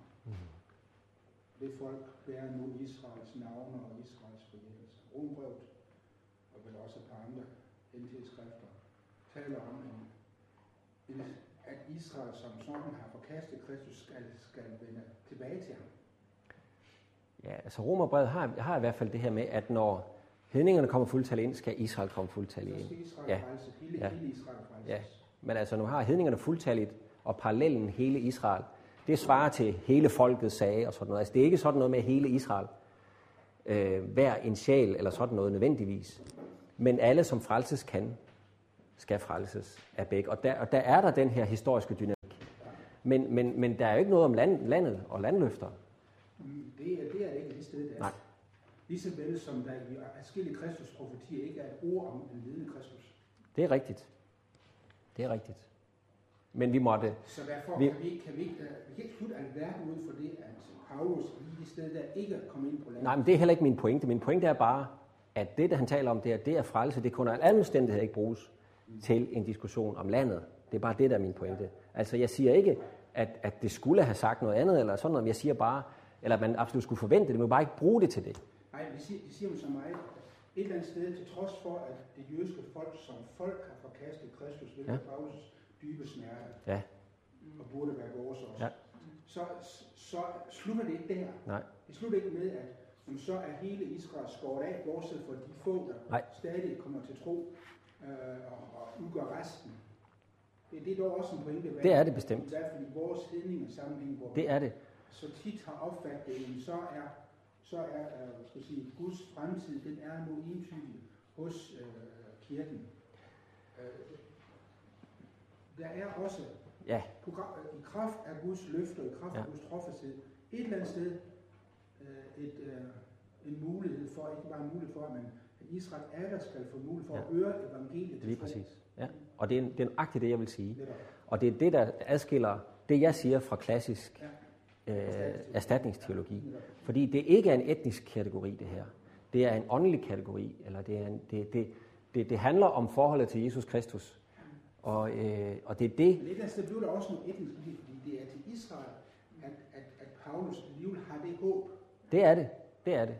Men, men, men det, jeg snakker om, øh, det som skiftet mellem den gamle og nye pagt, er ikke et etnisk skifte. Det er det, der er pointen. Altså, det er det, det, det der er pointen. Og netop fordi løfterne øh, på en særlig måde gælder Israels folk, den nye pagt på en særlig måde gælder dem, så er det jo vigtigt for for eksempel apostlenes gerning at understrege, at der var jøder, der kom til tro. 3.000 på den der, og 5.000 var der. Det er meget vigtigt. Den der rest er meget vigtig for dem. Ikke også? Det understreger jo netop, at, at øh, og så har vi hele det her med Esau og Jakob, og vi har noget med forudbestemthed, og, og Paulus opererer med det, og det er sådan lidt dunkelt altså, og paradoxalt, hvor det egentlig ender henne. Fordi de skal, han har kraft til at på dem ind igen, ikke også? Ja, det har han, hvis ikke de bliver deres vantro. Og, og hele Israel skal frelses. Altså, der, der er noget her, som ikke bliver løst, sådan at vi kan sige, at vi ligesom skal forvente et eller andet bestemt, øh, tydeligt billede af, hvad der skal ske. Men, men, men de er ikke skåret af. Og de rumsterer Klart. Nej, det er de ikke. Ikke som folk. Men, men det er stadigvæk troens kategori. Og, og hvis, vi skal så, hvis vi så skal blande lidt, lidt, øh, lidt vand i det igen, og, og sådan opløse det en lille smule igen, jamen så vil Gud jo, alle skal frelses. Hvert eneste menneske brænder han for, ikke? Og så der, er nogle, der, der bliver noget paradoxalt i det et eller andet sted. Men vi må ikke skære Israel af, og det er også derfor, at Israels mission er jo romerne 9-11. Ja, øhm, jamen tak for det.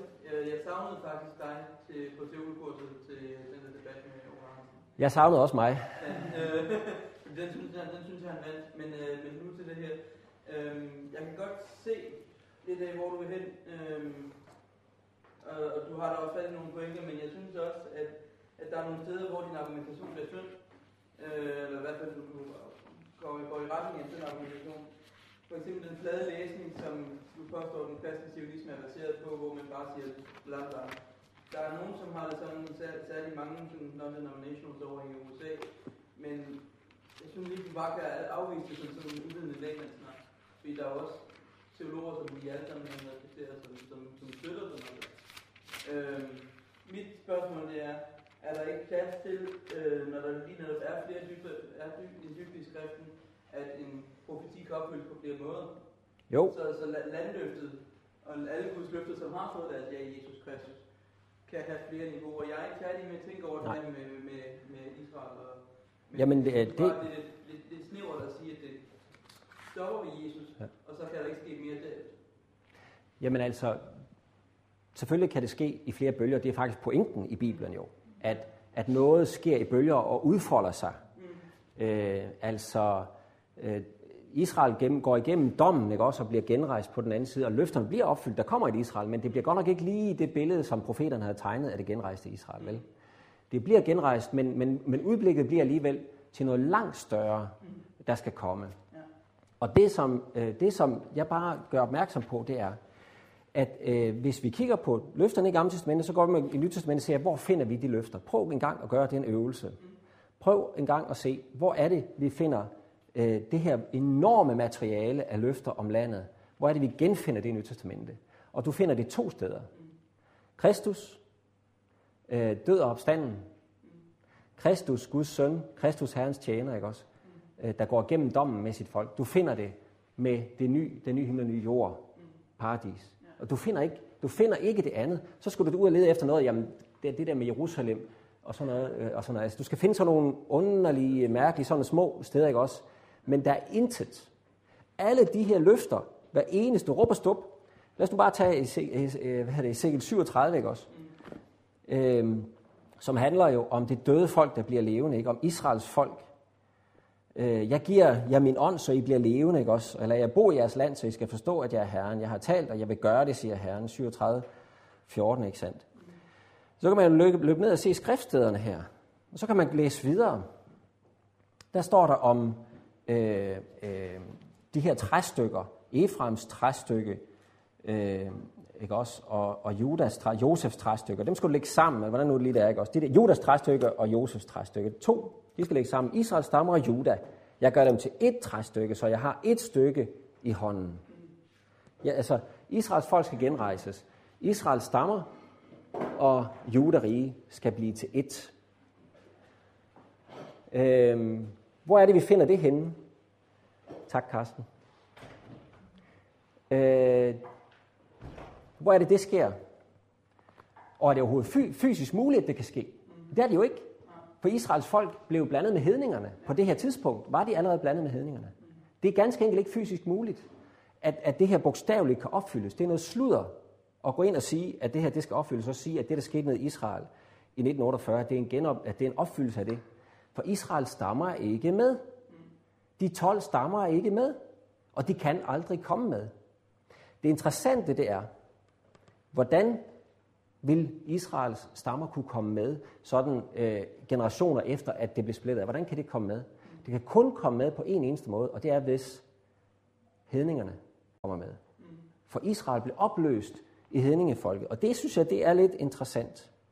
Det synes jeg er lidt interessant. Jeg gør dem til ét folk i landet på Israels bjerg. Der skal være én konge for dem alle. Og her i, i Ezekiel 34 og frem efter, der har vi det her med hyrden, der skal samle sit folk. Og så prøv at kigge på Johannes kapitel 10, ikke sandt? Men er den ene Den- konge ikke delt i, i, inde i en situation, hvor, Israel, hvor Israels folk er delt i nord og syd? Så vil jeg huske. Så, så, så, så det, det, er ikke så Nej. meget, det er ikke så meget udblik, der er. Nej, det her det er på et tidspunkt, hvor Israels stammer jo allerede er bort. Væk. Ja, beklager. Ikke også? Jo, beklager, sorry. Det er jo det. Ja, Og hvis vi så ser på, hvor det bliver brugt det her, ja. Ezekiel 36, 37, 34, 36, 37, hvad er det, han ikke også? Så siger Jesus, jeg er den gode hyrde, jeg kender mine får. Og så siger han, jeg har også andre får, som ikke hører denne folk til. Også dem skal jeg lede, og der skal blive, de skal høre min røst, og der skal blive en hjort og en hyrde. ja. Ikke sandt? Hvad er det for? Hvad er det for? Det er jo, det er jo, det er jo en henvisning til det her, Mm. til Ezekiel øh, stederne, ikke også? Og, øh, og det er jo helt tydeligt, at det er øh, det andet folk. Hvem kan det være her, ikke sandt? Det er hedningerne skal også bringes ind. Ja. Det er det perspektiv, vi får i Efeserbrevet i hvert fald. Ikke også? De to bliver til et, og der er én herre. Sådan siger Nytestamente, og det er vores autoritet. Så nytter det ikke noget, at vi vil til at, at fistle med det, rent teologisk. Forstår du det? Jo, det er Det det, er det, jeg prøver at få sagt. Ja, men det var egentlig bare, det blev lidt stærkt for mig før, og man ikke kunne, sige igen, hvad det var, øh, skiftet øh, indebar var. Det lidt stærkt for mig, ikke føle det. Øh, nu kan jeg ikke huske, hvad det skifte det refererer til heller, men og. Ja, ja, det var det, jeg snakker, det var det, jeg snakker om det. Ja, jeg var bare helt med. nej. Jeg, jeg, bare, ikke- Kan prøve at se, om du kan formulere spørgsmålet lidt mere klart, så, fordi ellers så ævler jeg jo bare ud Ja, det. det var noget om, at, øh, at robrød, der, der, der var lidt indefineret. Der var nogle jøder, der stadig galt for, at nogle jøder skulle, skulle altså til sidst, hvor det, hvor det står, at alle jøder skal blive frelst Ja. på den måde, som Ja. Ja. Og, men der var sket et skifte i forhold til løftet, og så var jeg helt til. Ja. Det var, det var den, jeg ikke fanget. Det var, det var, det var jeg som modsvar til den klassiske erstatningsteologi. Ja, altså, okay. Det skifte, der sker mellem den gamle og den nye pagt. Ja, I den klassiske erstatningsteologi, der siger man, at det er et skifte, hvor, hvor jøderne bliver skåret af. Og så kommer hedningerne ind. ja, Og kirken er hedningekristen, ikke? ja. Ja, det er. Men det, det er jo ikke der, jeg står. Nej. Og det er heller ikke der, Nytestamentet står. Det er, den nye pagt er for Israel og Juda. Og derfor var det så vigtigt for dem også at få sagt i Apostlenes Gerning for eksempel, og hos Paulus, at der var en rest, som tog imod, ganske som Esajas snakker om resten, der skal tage imod. Øh, og derfor er evangeliet også fortsat for jøderne, og derfor er de også stadigvæk i fokus. Altså, på en eller anden måde, så er der noget særligt ved dem. Det kommer vi ikke udenom.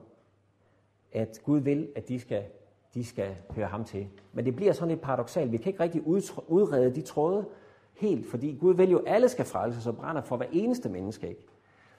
Og alligevel så er der noget med, at når hedninger kommer fuldtalligt ind, skal jøderne også gå fuldtalligt ind. Men der er ikke noget her med, der er ikke noget her, der ændrer mit, øh, øh, hvad skal man sige, min læsning af løfterne om landet, at de strander hos Kristus og i ham.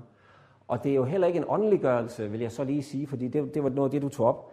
Fordi øh, så skulle det også være en åndeliggørelse, hvis øh, jøderne var i Babylon i 70 år, ikke også? Altså, øh, fordi vi venter jo på en fysisk opfyldelse. Vi tror jo ikke på, på himlen, at det er der, vi skal op og, og, og fise, fise rundt på en sky, vel? Vi venter på en ny himmel og en ny jord. Altså, det er, jo, det er jo så fysisk, som det kan være, det vi tror på. Paradis restored. Paradise restored, hvis det skal være helt korrekt.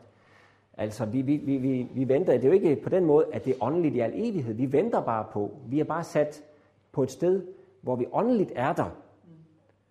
Det fysiske venter vi på.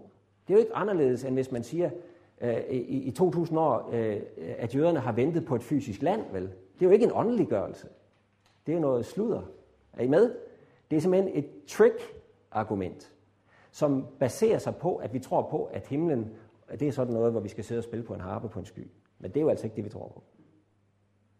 Det er ikke tale om åndeliggørelse. Så var det en åndeliggørelse, at Israel skulle vente på deres land så også. Ikke sandt? Er I med? Det er et trick-argument. Og dem finder I mange af i den her øh, diskussion.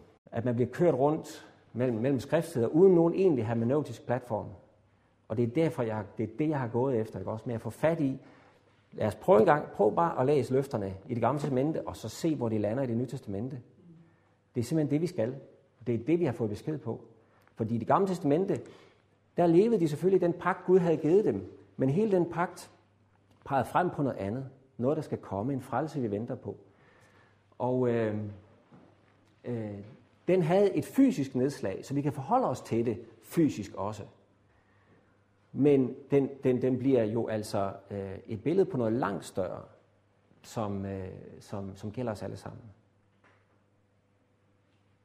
Og ikke kun staten Israel. Og hvis vi begynder med at give det jødiske folk en særstatus som Guds folk, så sniger vi den gamle pagt med ind. Vi kan ikke undgå det, fordi det er den gamle pagt, der definerer og sætter dem til side som Guds folk.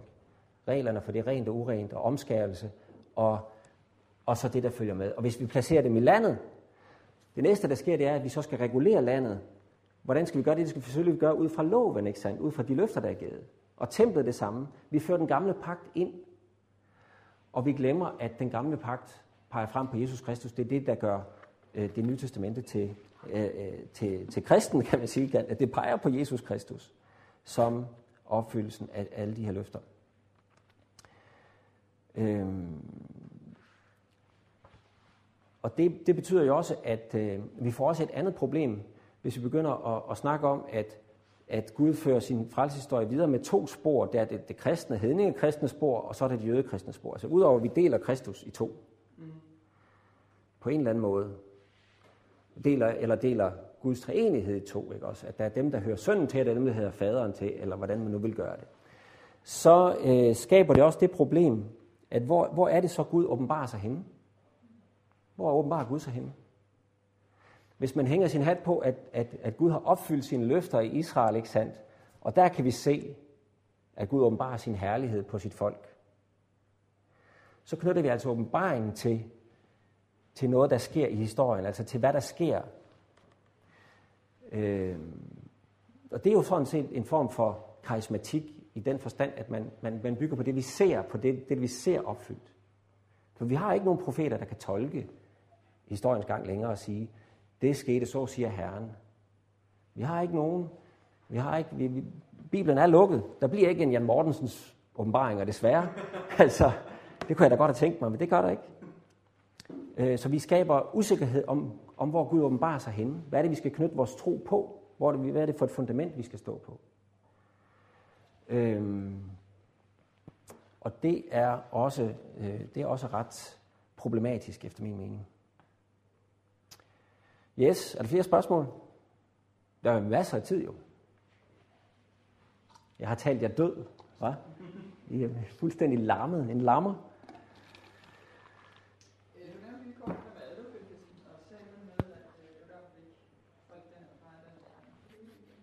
Jeg siger bare, at nej, det jeg sagde, det var, jo, det kan faktisk godt være, det derfor, vi ikke holder løvetfesten. Det kan godt være, det derfor, at, at, at den handler om endetiden. Øh, men det var ikke det, jeg snakkede om. Det var ikke det, jeg sagde. Jeg sagde bare, at fordi vi ikke holder løvehyttefesten, så får vi ikke øje på dens betydning. Ja. Men, men øh, når vi ikke fejrer løvehyttefest, altså at den kristne kirke tidligt bestemte at fejre påske og pinse, to jødiske højtider, men ikke den tredje, så øh, tror jeg, at det skyldes, uden at det sådan kan historisk verificere det sådan lige fra stående, at Påsken den opfyldte Jesus Kristus i en ny eksodus. Pinsen den opfyldte Jesus Kristus ved at komme til os i Helligånden og stifte den nye pagt. Sæt den i værk. Løvetefesten, den venter vi stadigvæk på, den endelige løvetefest, hvor vi skal se Kristus ansigt til ansigt, og han skal bo hos os. Øh, øh, og, og, og der skal ikke, altså det er Johannes åbenbaringsperspektiv. Øh, og så er der det element ved det, at man kan godt påstå, man kan godt sige, at løvehyttefesten har en allerede opfyldt side i Jesus. Fordi han er jo allerede kommet og bor hos os, ikke? Men den side, den, øh, den er faktisk i varetaget ved, at vi fejrer pinse. Jo, at han kommer og bor hos os i Helligånden. Kan I se det? Og derfor tror jeg, at man øh, meget tidligt valgte at sige, jamen altså vi fejrer påske og pinse, men vi, det er opfyldt i Kristus helt og fuldt i og for sig. Nu venter vi på løvehyttefesten. Det, og derfor fejrer vi den ikke. Det er ligesom sådan et, et håndtag på, at den kommer snart. Vi har bare glemt det håndtag, fordi nu er der gået 2000 år, og vi fejrer stadigvæk ikke Løvhyttefest, vel? Og så har vi glemt, at, at, at så pointen ved, at den ikke er der, at vi ikke fejrer den, den pointe er gået. Men det er altså, det var ikke noget, jeg sagde noget om, men det siger jeg så noget om nu. For det sådan op, ikke? Når du stiller spørgsmål, gider landeften stadig, så, så vil du sige ja, men det er fordi Israel ikke er landeften, det er Jesus, der er landeften. Yes. Jesus og, og igennem ham det nye himmel og nye jord, som vi venter på. Ja, og, og det betyder, at, at selve læret Israel ikke har nogen, ikke behøver nogen særlig betydning. Lige præcis. Og vi behøver ikke på nogen særlig måde at begynde for jøder. Øh, oh, jo, det, det gør vi nemlig så. Det gør vi nemlig så. Fordi øh, vi, altså, det er jo meget interessant, at nogle af dem, som er kristne sionister, de siger, at vi må ikke forkynde for jøder. Ja. Fordi det er Guds plan. Og måske skal de først til landet og sådan noget. Det skal vi ikke røre ved. Og de har jo deres egen pagt med Gud, bliver så næste skridt. Så det skal vi slet ikke røre ved, og måske bliver det også frelst gennem den pagt. Men jeg vil sige, Jøderne er ikke forkastet, og netop derfor skal vi forkynde evangeliet for dem. Ikke sandt? Så, så Israels mission, det bliver det nærmeste. Jeg synes, det er ikke exobus, vi skal have fat i, hvor man i busser fører jøder til Israel. Det er ikke det, vi skal opfylde løfterne med. Det, vi skal opfylde løfterne med, det er, at de skal nå frem til Kristus. Ikke også? Det er der, de kommer hjem. For det er ham, de er udvalgt. Det er ham, de finder sig selv. Det er ham, de finder landet. Og det er ham, de også skal være med og få arven sammen med alle os andre, der tror på ham. Ikke også? Ja, det, er, det, det var bare, at de havde en særstatus, særstatus for forfølgelse frem for andre folk. Øh, I, prøv at sige det igen. At, at, øh, det jeg prøvede at sige var, at jøder har ikke en særstatus for, at det er vigtigt at finde for dem frem for andre folk. Det kan man, det kan man diskutere, ikke også lidt frem og tilbage, så fordi for jøder først, og så for hedninger, ikke? At, at fordi løfterne et, var givet til et etnisk folk, så ligger der et eller andet med, at, at, at, at øh, det, at de tager imod på en eller anden måde, er noget særligt. Det, at de bekræfter Jesus som deres messias, er på en eller anden måde noget særligt. Men, men, men altså, øh, jeg tror ikke, at man kan... Øh, jeg, jeg, jeg, jeg, jeg hører ikke til dem, der vil sige, at der så ligger et, et prærogativ der, at jøderne altid, hvis der er, der en, er, der, er der en jøde i rummet, og så er der en, en hedning i rummet. Jamen, skal altid gå til jøden først, eller sådan noget. Det er, ikke, det er ikke lige det, jeg siger vel. Men vi, vi kan i hvert fald ikke miste det perspektiv. Altså, det er et uomgængeligt perspektiv. For hvis Jesus ikke er for jøderne, jamen så er han jo heller ikke for os, for os vel. Hvis ikke han er deres messias, og hvis ikke det på en eller anden måde kan finde et nedslag i jøder, der kommer til tro på ham, ikke sandt? Så, så, øh, så er der et eller andet, der er gået galt på den måde, kan man sige. Så det er der, at der er en eller anden rolle, som jeg måske burde være bedre til at sætte ord på, men Nytestamentet sætter ikke så skarpe ord på det, og derfor tør jeg nok heller ikke gøre det. Men jeg tør godt sætte skarpe ord på de andre ting, øh, øh, fordi det er simpelthen øh, centrum i skriften, at, øh, at øh, det gamle testamente, det snæver sig ind. Profeter, tempel, folk, præst, konge, det samles i Jesus Kristus. Og i ham, der dør det hele og går igennem den dom, som Jerusalem skulle igennem, hele pivtøjet, og med ham bliver det genrejst. Og det er derfor, vi hedninger kan komme direkte ind, uden at blive jøder i den gamle pagt. Og det er derfor, at jøderne dengang kunne gå ud i mission. Ikke sandt? Altså det, det, er, øh, det er simpelthen det, Nye Testamente siger. Og, og, og jeg kan ikke finde nogen dør, nogle steder i det nye testamente, andet end man skulle ud i sådan noget med, jamen I kan selv se, at når der står, at det skal genrejses, så, så, så er de i Israel. Det kan man se, for de er på tagene og sådan noget. Ikke også? Det, bliver, det, det er altså lidt for langt ude for mig. Øh, det er simpelthen at lede efter et eller andet, der skal pege i den retning. I øvrigt så øh, øh, synes jeg, at, øh, at det er interessant øh, at arbejde med Johannes åbenbaring og prøve at se, hvordan det her det hænger sammen. Fordi Johannes åbenbaring Øh, er for mig at se et skrift, der ikke så meget ser frem på, hvad der skal ske, eller tegner en, en, en plan, sådan som vi grækere har for vane, øh, vi, vi vesterlændinge har for vane at læse det, ikke sandt, som meget logisk og bla bla bla. Men det er jo en, det er jo en litteraturstil, som, vi er, som er meget fjern for os. Og jeg vil heller ikke sige, at jeg forstår Johannes åbenbaring til fulde. Jeg tror ikke, der er nogen, der gør. Men der er i hvert fald en ting, jeg synes, der er meget, meget tydeligt, det er, at Johannes åbenbaring griber baglæns. Det, den gør, Johannes åbenbaring, det er, den svarer faktisk på alle vores spørgsmål på en eller anden måde. Jamen, hvad så i Ezekiel, der står der jo det og det og det. Altså, hvad med de profetier, hvis du siger, at det hele er opfyldt i Kristus? Johannes åbenbaring øh, tolker hele det gamle testamentlige univers og, og, og viser, jamen alle, alle de her tråde, de bliver samlet i, at Gud, at det hele det går mod sin, mod sin endelige dom, og så vil Gud genrejse øh, ny himmel og ny jord. Al, masser af de her ting fra Daniels bog, ikke også fra Ezekiels bog, fra Esajas, de bliver vendt, billederne bliver vendt på en ny måde. Det griber baglæns og tolker, svarer på de løse tråde fra det gamle testamente, så at sige. Så der ikke er nogen tråde, der, skal, der, der sådan bare går ud i den blå luft. Hvor ender de så henne? De bliver knyttet sammen i Johannes åbenbaring, baglæns. Kan I forstå, hvad, hvad, hvad jeg vil sige med det? Altså, når man nu som jøde, øh, har, eller som kristen for så vidt, ikke også, kender det gamle testamente og alle de her profetier, og man læser hos Ezekiel, man læser hos Daniel, og så rejser det nogle spørgsmål, ikke også? Jamen nu, vi tror på Jesus Kristus, og vi tror på, øh, at, at, at han er uh, Messias. Men alle de her løfter, hvornår, skal de så, og hvordan skal de så opfyldes? Johannes åbenbaring kører i nogle bølger, hvor alle de her skriftheder bliver, eller de her løfter, de her tråde, de bliver taget op, og så bliver der bundet en sløjfe på dem, hvor de bindes til Jesus Kristus, og hvor de bindes til den nye himmel og nye jord, til den dom, der kommer. Det er den samme historie, der bliver fortalt, så at sige. Ikke også?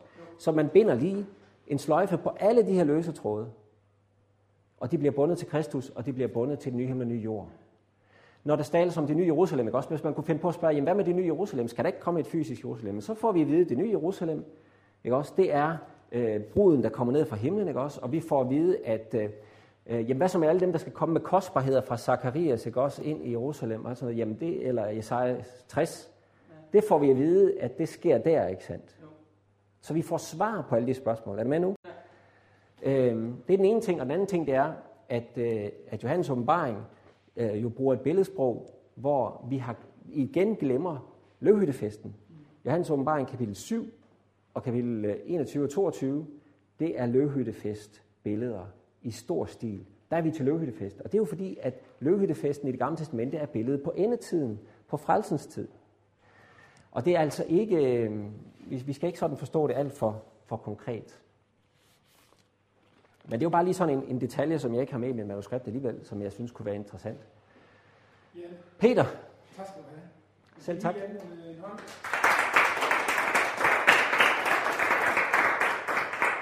Ja, du har udfordret os, og du har fået os til at tænke uh, bibelsk igen, hvis vi blev væk fra det. Og du har fået os til at tænke, at uh,